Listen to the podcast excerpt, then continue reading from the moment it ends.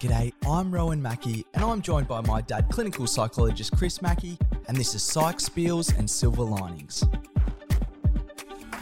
G'day, Dad. How you going today? Good, thanks, Rowan. Good to be back with you for another year. And yeah, how are you? Well, absolutely, yeah, good to be back. And oh, obviously, I've caught up with you a few times, but having New Year officially on the podcast, Dad, it is good to be back for another year. Had a, a, good break, a bit of time off over the holiday period, and uh, yeah, ready to get back into it with a, a good, fun topic to start off, Dad.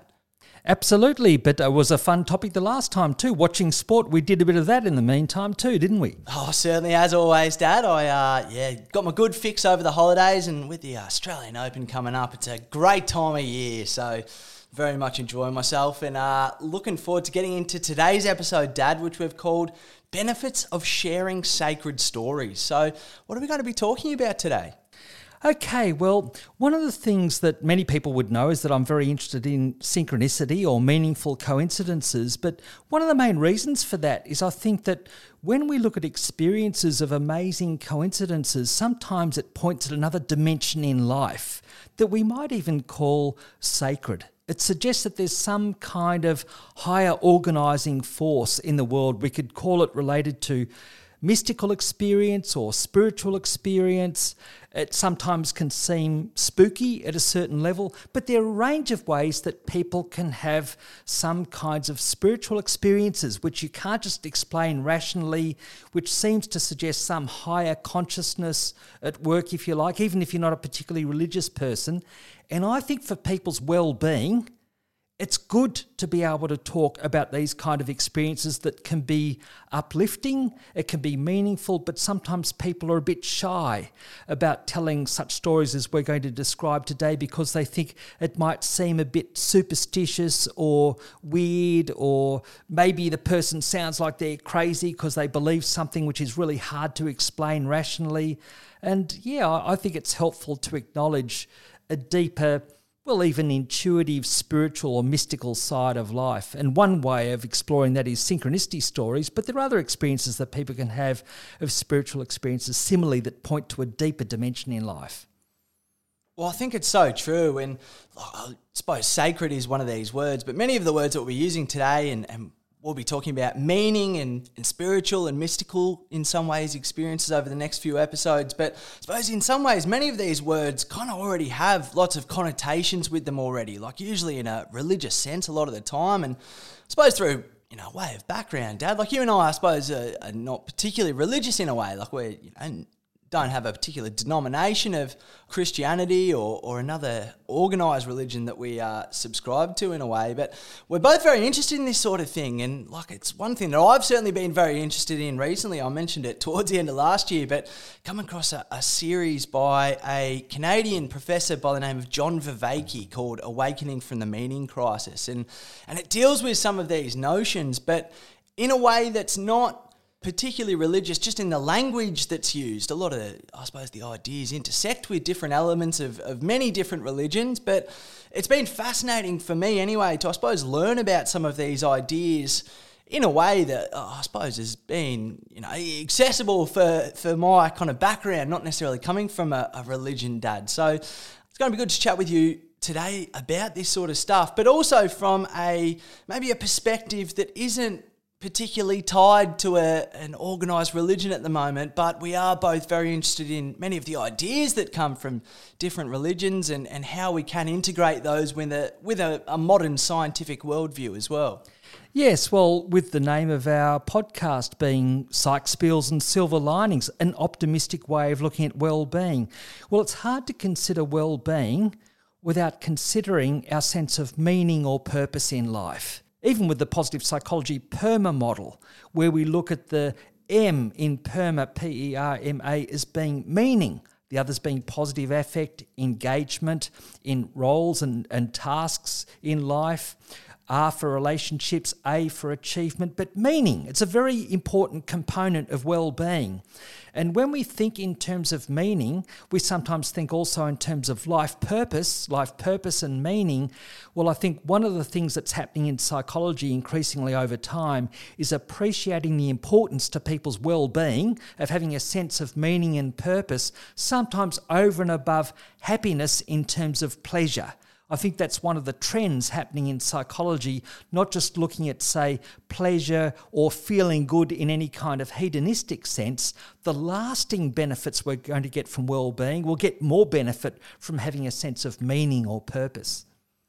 Well, it is a real trend in psychology at the moment in many ways, isn't it? Like, you know, you, you, know a lot more about this than me, and, and we have spoken a little bit about it on the podcast before, but I believe it was Martin Seligman who was certainly, say, one of the people involved in the trend towards, I suppose, studying happiness and being a lot more interested in the, the science of happiness in many ways. And I believe it was following on from his work on learned helplessness that Seligman basically decided to look into learned optimism, almost the positive side of those things. And I think it's almost been maybe a side effect in some ways of, of, having such a focus on something like happiness, which is, you know, it's a great positive emotion in many ways, but it is a little bit maybe surface level at times. And like we see, for example, in the last few years, like so many more people, for example, I think doing yoga and engaging in, for example, mindfulness practices. And like, you know, I, I love Twitter, Dad. I'm a, a bit of a Twitter nuffy and like have these, uh, plenty of accounts and stuff on Twitter. It might be, for example, the Daily Stoic or, you know, your, it might be, you know, Marcus Aurelius sort of for your daily sort of fix or whatever it is. Like, I can't remember the, the names off the top of my head now, but I find it so interesting that this kind of philosophy that's essentially from two and a half thousand years ago, we're almost hearkening back to it, recognizing that there's maybe some more wisdom in it than maybe kind of society broadly has perceived. So, like, it is fascinating that we, we I think, are maybe going back a little bit more to some of those maybe cultures and philosophies that I think personally maybe have a little bit more wisdom in them. Maybe we've gone a bit away from, say, like a wisdom tradition in the West. And so it's, I think, fascinating that almost of people's own volition in some ways. There's so many kind of factors of say materialism and, and you know capitalism, all this sort of stuff, pulling us away from some of these notions of say meaning and purpose. But it's almost like as a society we've found ourselves back there recognizing that there is more need for it in the way that we have approached things recently. Yes, actually, a few things that come to my mind then, and you mentioned Martin Seligman specifically. And he was always careful with the positive psychology movement and approach to not have it just descend into happyology, was the way that he put it. It's not the smiley face aspect. And that's where looking at the other dimensions of well being, it would include say, meaning and achievement in the PERMA model. But it actually reminds me of something he described of his own experience that showed how he would value maybe meaning over and above feeling good in a happy, light-hearted way, when I asked him about the work that he did with the US Army, when they're basically setting out to train a million US soldiers and partners and others in positive psychology. It was this huge operation. I think it was going to be funded by about $100 million as a real weight of responsibility. And I remember asking Martin Seligman at a conference, look, what's that like, having all that responsibility for that? Large, you know, such a large project. There's so much investment and so much invested in it. Uh, what's that like? Is that something that sometimes um, I think I asked him something to the effect, does that sometimes weigh on you? And he said something to the effect of, well, every night at three o'clock in the morning, as though he would sometimes have somewhat sleepless nights, or at least sometimes have it weighing quite heavily on his mind, that sense of responsibility. Now, you don't take on a project like that for just happiness and feeling good and feeling light. Why would you do that? That is something you'd have to be committed to to the nth degree. He was personally looking at helping train 40,000 troop sergeants, for example, in the US Army, and very involved in getting a whole team together over years to follow through this project. And so I wasn't that surprised in some ways some years later when he described that he saw positive psychology as a sacred mission. Now, what does that mean, a sacred mission? It means it's more than just having a bee in your bonnet. It's more than just having some ambition or thinking you should do something. It was suggesting there was something maybe larger involved in that, even maybe something beyond the individual that can drive you in a certain way. And I think that's interesting if we consider at times the trade off between meaning and, say, a lighter kind of happiness. Anyone who's doing further study, like a PhD, for example, they're making sacrifices in their social life and their time and all the rest of it. You don't do it just to feel happy. I think that's a meaning or purpose thing that people are going for. So sometimes there's a bit of a trade off between these things. And I think as time goes on and people are looking at some of the things that really lead to lasting well being, there's a nudge in the direction of that purpose and meaning rather than the lighter happiness and up mood. Well, absolutely. And I heard a, a, fascinating way of putting it recently on a podcast, and it was talking about, say, like meaning in life and this sort of thing. And, and you know, why would we want to have meaning in, in life as opposed to say happiness? Like why would meaning be a priority for us? And it was talking about say say you were granted immortality. So, you know, a bit of a, a wacky thought in some ways, but you know, you're, you're given by, you know, some sort of, you know, power, the ability to live forever. And so, you know, that's great. And, you know, you go about your time. And so, like for me, Dad, I love golf. So I'd probably I'd probably spend a lot of time playing golf if I was immortal. And I'd probably get pretty good at golf. Maybe I'd get so good at golf that I could go through a round of golf in like say 18 strokes. Like eventually you you know, you just keep practicing and practicing, you know, you're immortal, so you just keep getting better and better and then eventually you get mastery at it. And then so eventually you go, all right, golf done. So oh, I quite like playing guitar as well. So I'm going to learn to play guitar. And eventually you've mastered the guitar. And eventually you go into something else. And then you've mastered that. And eventually you've mastered everything. And then what?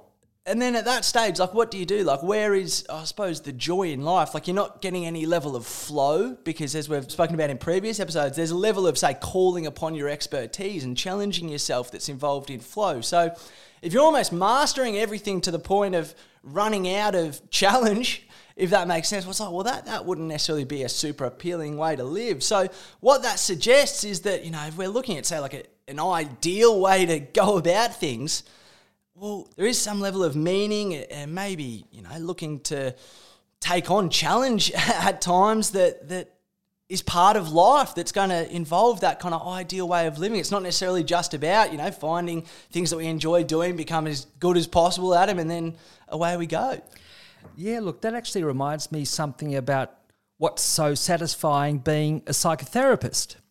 And what you notice with people, and this is also the difference between, I suppose, having some kind of mental health challenges and a sense of well being. The two aren't just inversely related, some kind of mental health problem and, and a sense of well being. What strikes me as being so important to people is having a sense of growth, having a sense of development.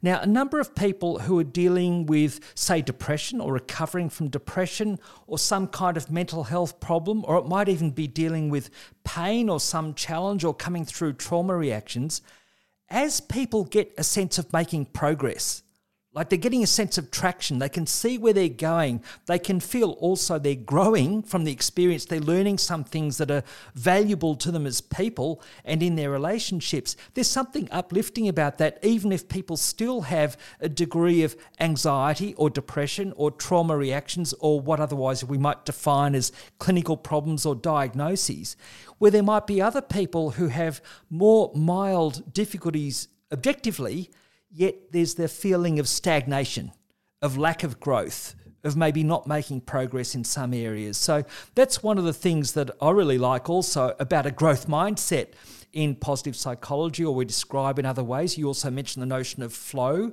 We're going to experience more of that flow and engagement if we're taking on challenges, but we feel we're getting somewhere, we can use our resources, we can develop them.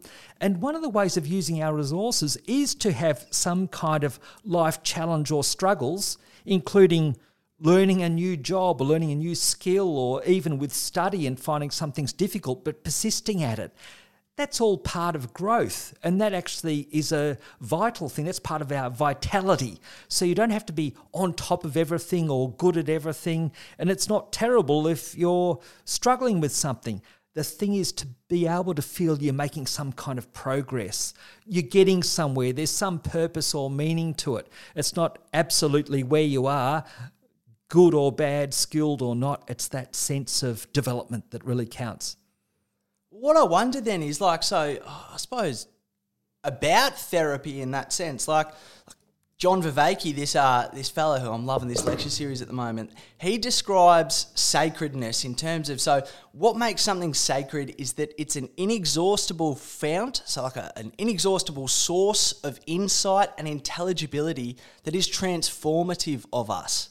So it seems to me that, like, say, when someone goes to therapy, it's almost like inherently what they are looking for is kind of more sacred experiences in a way. Like they're looking for a transformation that comes from somewhere, whether it you know be through that therapist or, or you know the therapist might help them put some practices into place that's going to help them find that on their own. But it seems that there is this element of therapy that is almost searching for a kind of personal, sacred, transformative experience in a way.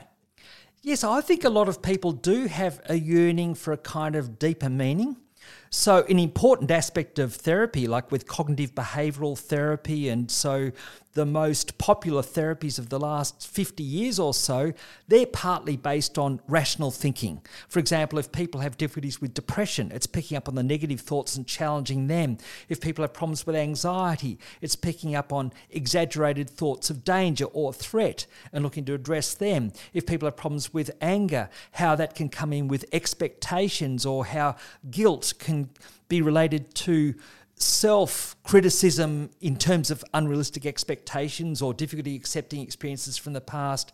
Now, part of that does mean looking to develop our further objectivity, to be able to stand back from our thoughts. A lot of therapy involves what we call a decentering process. We don't just engage with our thoughts as though they're facts and, and true, and we don't just relate to our feelings of anxiety or sadness or depression as though that's just like factual, that's just how the world is. Our thoughts or perceptions might be distorted. But yes, I think underneath that, often people are yearning for something more. I think often people are yearning for something somewhat more transformative than just nudging our thoughts in a more logical direction. And funnily enough, some of the experiences we'll talk about in our next podcast, which is how people sometimes feel a connection with the deceased, which involves, say, a loved one the person feels they've had some kind of real world connection with them in some way through hearing their voice or some other kind of experience. They're experiences that people can have that you can't readily explain by logic or rationally that can be powerfully meaningful that can help people feel that they're connected to something beyond themselves, including, for example, loved ones that they've lost, or even a kind of higher wisdom or consciousness. Sometimes people have a sense of an understanding coming to them or a perspective on something as though it's from a more timeless, wise kind of source. And I think that's getting at something of, of wisdom, something that we would often have associated with religion in the past, but even people, as you were describing earlier, who are not religious, can sometimes feel that their ways of tapping into deeper kind of wisdom, even what Jung would have called the collective unconscious, even imagery that might come to us in dreams. Sometimes there seems to be a source of understanding or insight which is just beyond our own brains. Well, I think that's so true and, and just so fascinating in many ways. And like obviously that occurs on a, an individual level, but I suppose this is where, you know, partly this episode comes from in many ways, is that this is, I think, happening on a more collective, almost societal level, almost global level in some ways too, I reckon, Dad. Like that whole idea of, you know, yearning for a deeper meaning and how, say, therapies in the last, you know, say 50 years or whatever so have been based on more rational thinking. Like it's so interesting that, say, even the term meaning that we use. Like, oh, this is something, you know, another Vervaeke thing. It might be coming up a bit in the next few episodes, Dad. But like the word meaning in itself is a metaphor. Like the way that we use the term meaning in our life, it's basically saying that, you know, our life almost fits together with this coherence in the same way that a sentence does. Like a sentence has meaning or a story has meaning, like has a, a coherent beginning, middle, and an end. Like, like what suggests that our life should have that sort of thing, you know? Like we could, you know, not to get too grim about it, but you know, you could basically fall over and die tomorrow. But at the same time, we have this sense that our life has some sort of almost coherent narrative to it. And it's almost up to us to sort of find out what that is. And I wonder if that is something that can be done through purely rational means, Dad. It's almost like we need to call on some almost supra rational tools in a way, not necessarily irrational, but almost say beyond rational to help us kind of piece together all those kind of say what can seem as say disparate events in our life. I know that uh, your grandma, my great grandmother, had this uh, saying about how as you get older in life, it's almost like the puzzle pieces fit together more. And like to me, that gets at this notion of say why we use meaning in life. It's almost as if as we get older and we mature and, and go through more, there seems to be this kind of coherent narrative that does fit together in a way. And it seems to me that some of the maybe rational therapies maybe haven't allowed for an exploration of that side of things as much as, say, some other ways of thinking about it, which is maybe why people have gravitated towards things like, say, yoga and mindfulness and, and say, you know, more Eastern practices, for lack of a better term.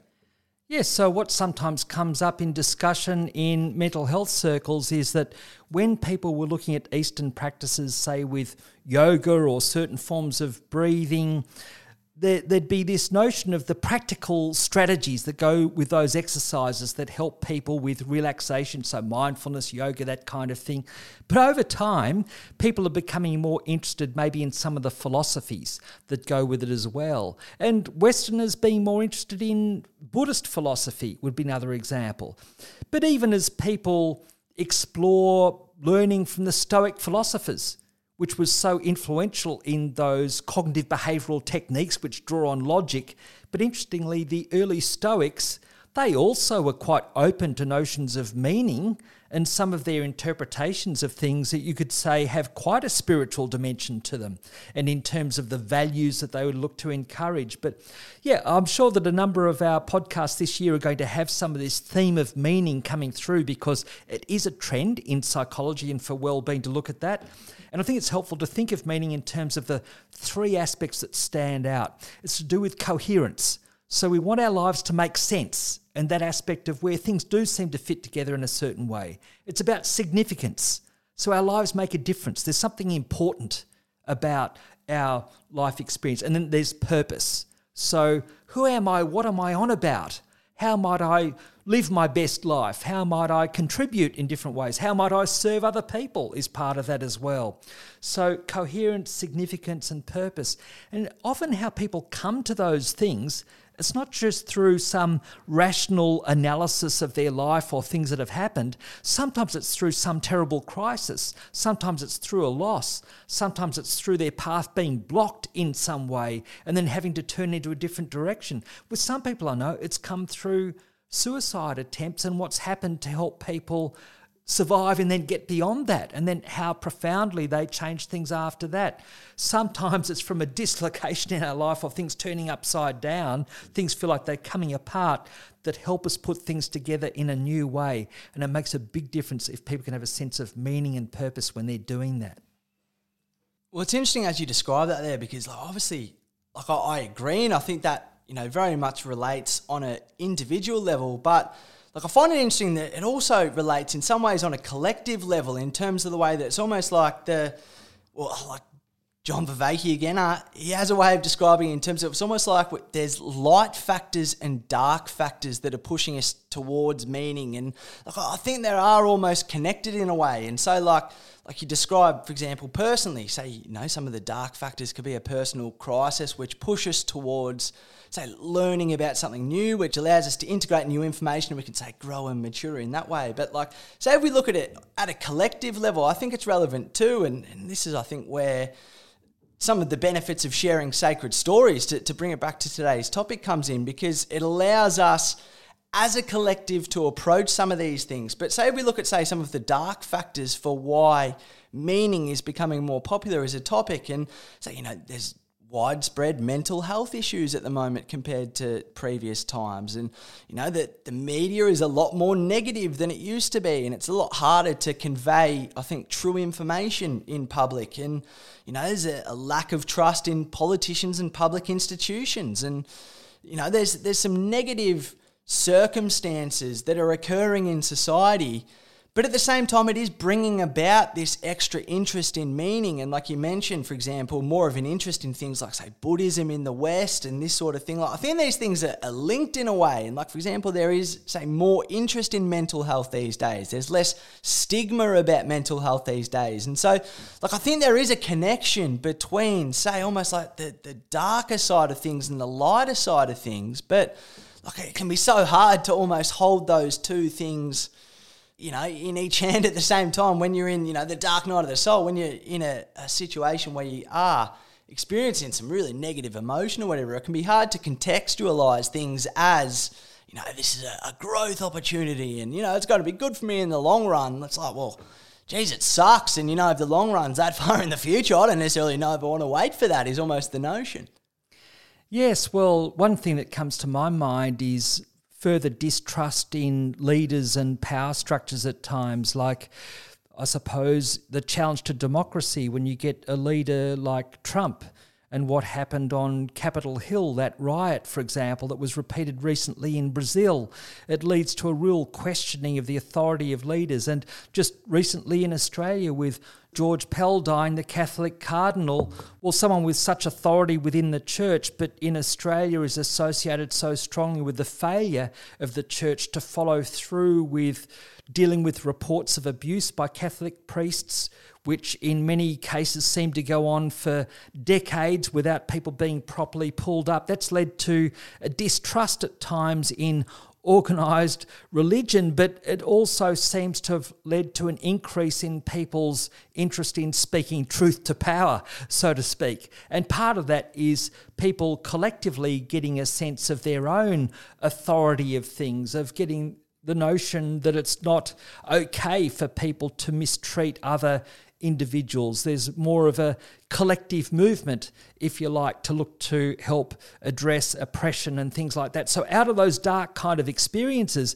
it seems to me that there are some positive things that can come up as well, including in politics, people being less inclined just to follow one side of politics or the other. You get more of a, an alternative of different kinds of third way kind of politicians as well.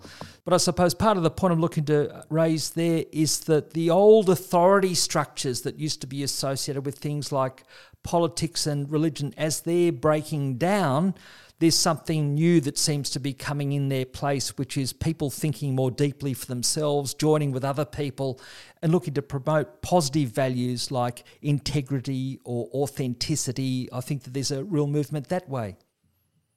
Well, I think for sure that is certainly something that we see a lot more of these days. And I suppose the thing that fascinates me about it is the aspect that it doesn't have to have this connection to religion in terms of, you know, like, oh, I find religion absolutely fascinating, Dad. It's one of the most fascinating things in the world. But for example, in recent years, we've seen the big time emergence of, for example, superhero movies. Like, superhero movies weren't around as much you know, when I was a kid, there was the odd one, but these days it's basically like every, you know, second or third movie at least is a, a superhero movie. And I wonder if that's almost like this connection with, oh, geez, it's almost like a, a non religious mythology again, in a way. Like, you know, the, the superhero idea, like the idea of a, a superhero is almost that they're an archetype. You know, it's there's supernatural elements to it. There's, you know, these ideas that involve, say, like values and, being good and, you know, like good versus evil, all these sorts of things. Like, in some ways, like they're, they're religious ideas, but we're almost developing a more secular language to describe some of this stuff. And I know that, that the Coincidence Project is an organisation that you've been involved in. Well, do you want to tell us a little bit about that and maybe a little bit about how I believe the Coincidence Project is also maybe a bit of a, say, response in order to develop some more maybe secular language or some more, say, accessible language for people who haven't grown up with organized religion around, say, sacred experiences and experiences that are, are, meaningful and give us meaning in our life in terms of that, I suppose, coherence idea. Okay, well, the Coincidence Project is an international project that I'm involved in where people are interested in meaningful coincidences, so synchronicity and serendipity. And so we've just started a website at thecoincidenceproject.net, and that has information about our group, but particularly what we're looking to do is to encourage people to tell their stories of synchronicity, meaningful coincidences, and that is something which is a form of sacred story, meaning it gets at this other kind of dimension in life. But I think just say first, it might be worth talking about a couple of these stories, including using an example from Carl Jung. Carl Jung, the Swiss psychiatrist who coined the term synchronicity, who is one of the most famous and influential psychiatrists from the last century. He lived until about the early 1960s, but still has a profound impact on our culture and everyday life now, including a greater yearning for exploring intuition and experiences that go beyond just the rationally explained. He spoke up for that, including in his psychotherapy and beyond that with his use of dreams and and also the experience of synchronicity. And here was an example that he gave of how some kinds of experiences they go beyond the rational, but they can lead to profound change for an individual. One of the most famous examples was Jung was seeing a woman, a client, who was very rationalistic in her thinking, very logical, very rational, but she was stuck in her life in certain kind of ways. Well, one day she reported to Jung a certain dream that she had. And in this dream, someone gave her a scarab beetle. Now, there's different significance that could go with the scarab beetle, but the thing I'll highlight here is the uncanny coincidence of just when she mentioned about this scarab beetle, there's this tapping at the window. And Jung opens the window, and in comes an insect, which was actually, I believe it was called a, a rose chafer. But this insect, which wasn't commonly seen at the time, it certainly didn't usually fly in windows into a darkened room from the bright light outside, but this insect, it turned out to be the closest thing to a golden scarab. So the woman mentions about this dream of being given a golden scarab, tap, tap, tap on the window. Jung opens it, grabs this insect in his hand, opens it up to her, and says, Is this your golden scarab? And the woman's blown away. She thinks that this is just the most amazing kind of coincidence. I can't explain that in usual rational ways. And she became much more open to the intuitive. It was transformative for her, that experience. So the timing was exquisite. The meaning was impactful. It led to a shift in her personality functioning. Now, you can't explain that kind of thing in rational terms, but how could you possibly come up with some kind of logical therapy intervention that could be anywhere near as powerful as helping her shift her mindset and become a little bit more flexible and open? So, hence, meaningful coincidence. And Jung had already been on about synchronicity before that example, and he has hundreds of very powerful examples. For example, in his book, Memories, Dreams, Reflections, that's got the most remarkable examples in it, including of how Jung himself had this dream of Europe covered in rivers of blood Jung himself is thinking, Am I going psychotic? He turned to a psychiatrist friend and said, Look, I'm having these dreams and blood everywhere, and am I going nuts? Fortunately, it was a psychiatrist who was more open minded and said, No, look, this might relate to some other kind of experience in some way. No, it doesn't mean you're going nuts. And then World War I broke out soon afterwards.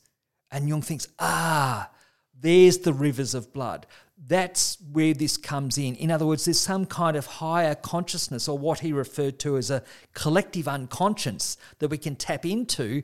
This is where he was almost showing some kind of precognition, it would seem, that related so closely to what came afterwards that that's an example that it might not be rationally explained, especially at first, but it doesn't mean going nuts, doesn't mean being psychotic he was tapping into a deeper, larger consciousness that had all sorts of meaning from then. So that was just one example of how being open to the notion of learning from meaningful coincidences or sacred experience can have a transcendent kind of impact.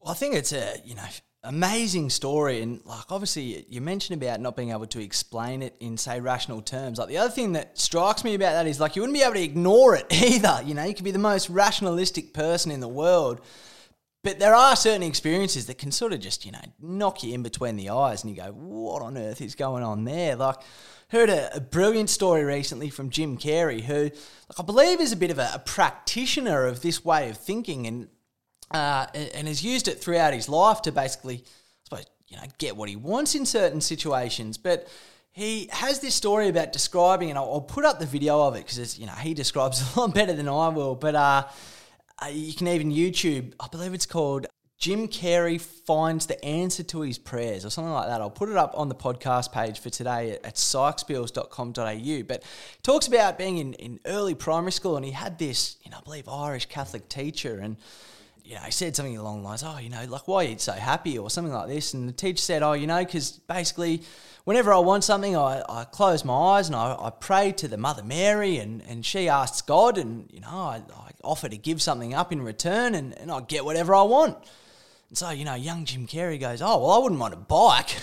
and so I believe he went home and sort of prayed for this bike. And two weeks later, I think there was a, a bike waiting for him in his, his lounge room. And what had happened was, I think one of his friends had entered him in a raffle and he'd won this bike. So he, you know, out of the literal ether, you know, hadn't even entered this raffle, ends up winning this bike two weeks after praying for it. And it's this thing that, you know, like, oh, we've seen a little bit more in recent years, say this idea of like the law of attraction, of, you know, like manifestation. Like they're out there almost, you know, irrational ideas in some ways, Dad. But at the same time, like there's so much anecdotal evidence of people who go through their whole life at times almost relying on this kind of wacky mechanism and it seems to just work for them. It's so bizarre how it happens. There is no almost rational way of explaining it, but it just does seem that people, you know, are able to benefit from these kind of irrational, I'd almost describe, yeah, like supra rational tools.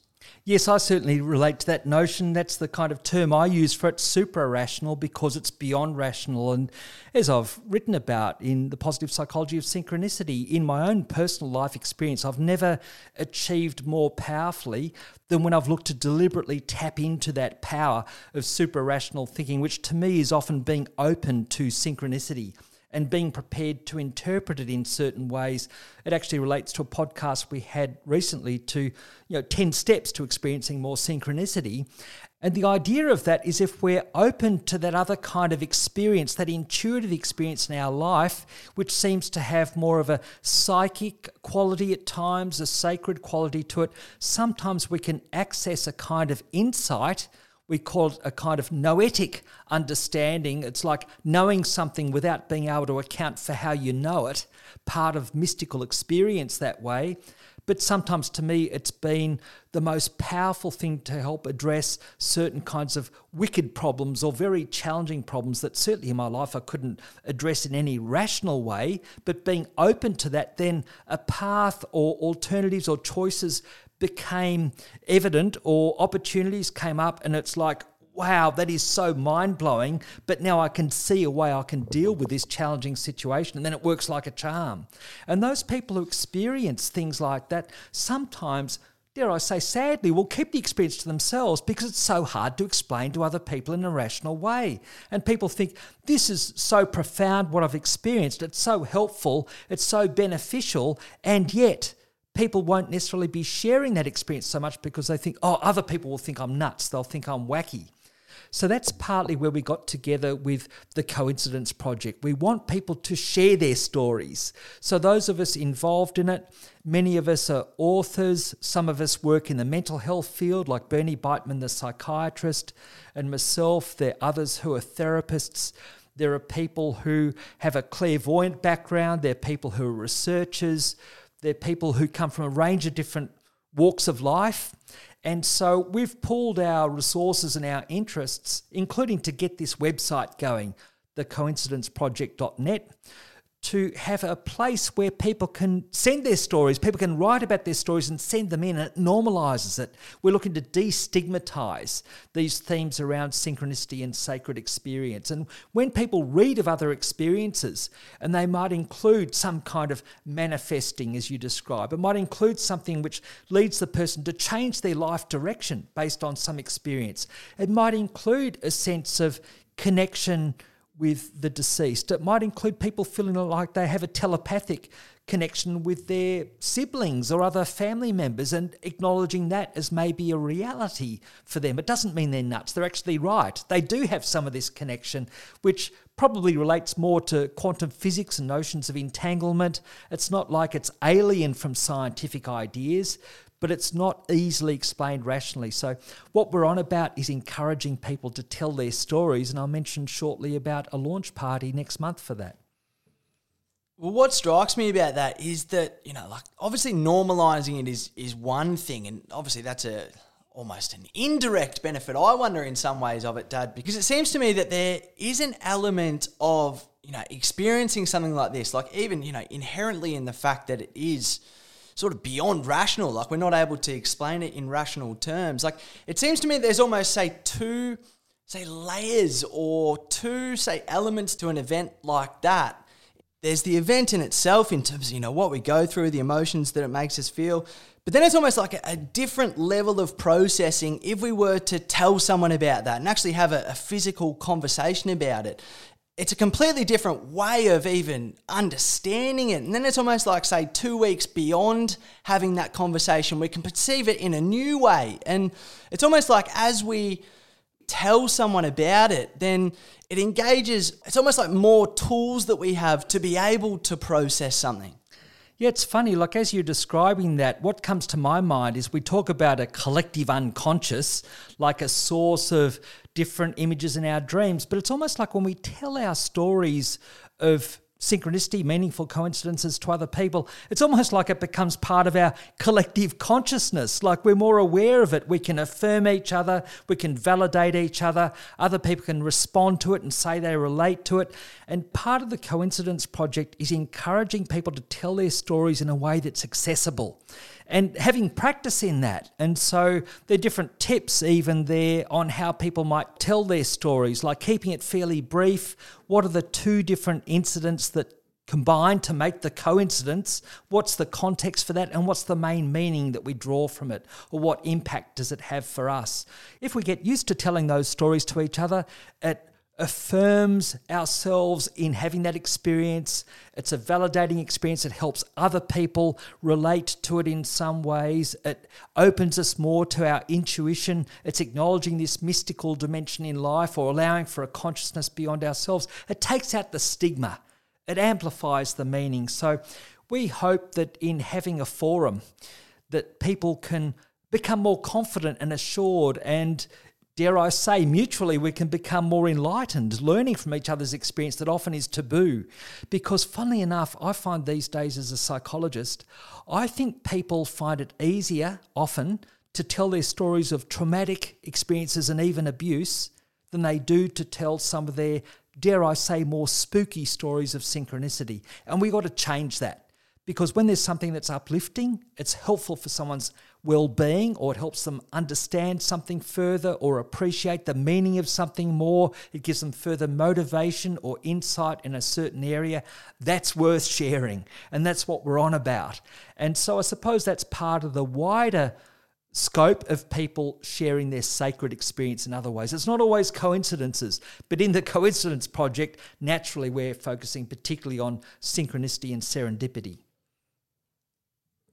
And to me, that that element of insight seems like such a big part of it, Dad. In terms of you know, like there's say rational insight, and you know, we could spend you know our entire life learning about rationality, but at the end of the day, there are other places that we can gain insight from. And it seems to me that the Coincidence Project is trying to, in some ways, codify a a tool or a, a technology in a way that's able to give us further insight. That's a very good way of putting it. And if people want to learn more about the Coincidence Project, the launch party is next month. Now, here's the downside or the bad news for people in Australia like ourselves. The launch party is on the 18th of February American time. What that means in Australia is those of you, say in Melbourne or Sydney, like myself in Geelong, that means getting up in the morning on February the 19th to Sunday at 3 a.m. However, for people in the United States, that will be 11 a.m. on Saturday, the 18th. So that's one thing about having an international project to be connected with this group. I'm used to getting up in the middle of the night now, at least once a month, and I'll certainly be there for that launch party because those of us involved in the Coincidence Project will be introducing ourselves, but it'll be an initial experience of encouraging people in breakout groups to tell their stories. So, people who join that launch party will be able to meet others who are like minded, interested in that topic. But in the meantime, also, if people turn to the website, thecoincidenceproject.net. That's a way of learning more, not just about the launch party, but other meetings. And there'll be other different kinds of seminars, educational experiences. There'll be different things that we do through that project where we're connecting people and creating forums for people to tell their stories and also to explore further the meaning that might come with coincidences. Well, that's where it's good to uh, have a bit of an international audience at times, Dad. Like, obviously, yeah, you mentioned about our Aussie audience, but I think it is about a third of our audience are, are our good friends from overseas. So, hello to everyone who is uh, listening from you know beyond the Australian borders, and and hopefully that'll work out for you on that day. But I believe there is going to be some things that are a little bit more forgiving in terms of Australian time, Dad. So you've got to uh, you've got to advocate for us Antipodeans down here. Absolutely, and there will be things that we do down the track that are more friendly times for Australia, and so I'll be involved in a seminar or two down the track. But there'll be other things that we do that mean that people, wherever they are in the world, can have some times that suit, and there might also be different recordings that people have access to as well. Well, I'm uh, not sure if I've fully got my dates right, Dad, but just going through my head at the moment, I have a feeling that Newcastle might play Manchester City at about two o'clock on that morning. So if anyone wanted to, you know, get up maybe an hour earlier, they could catch the first half and, you know, be wide awake, ready to get into the launch of the Coincidence Project. So there's plenty to do at that time of night, Dad. Don't worry. Yes, funnily enough, in terms of dates, February the 18th, that's the American time, but it's the official time, something I relate to. That's the anniversary on which I started working as a psychologist. So that'll be exactly 43 years since I started my first day working as a psychologist. So that's a nice little private bit of synchronicity for me. Absolutely. Well, I wasn't going to say, I wasn't going to ask you the amount of years, Dad, but uh, there you go. You've just divulged it anyway. So it's uh oh, it's, it's been great to chat to you about all this. I know this is a, a particular area of interest of yours, and, and an area that there is a lot of exciting stuff coming up to do with the Coincidence Project and the people who are involved in that as well. We obviously interviewed Lisa Bucksbaum at the end of, of last year, and she's on the board, I believe, as well for the Coincidence Project, and a, a range of other very interesting people too. So we might have to, to get a few on, Dad, and, and have a chat to them and, and I suppose have a bit more of a chat about this meaning stuff because, as I said, I'm in the middle of just the most, you know, interesting lecture series I've ever heard in my life and it's uh, a topic that I dare say we'll be coming back to. Look forward to it, Rowan.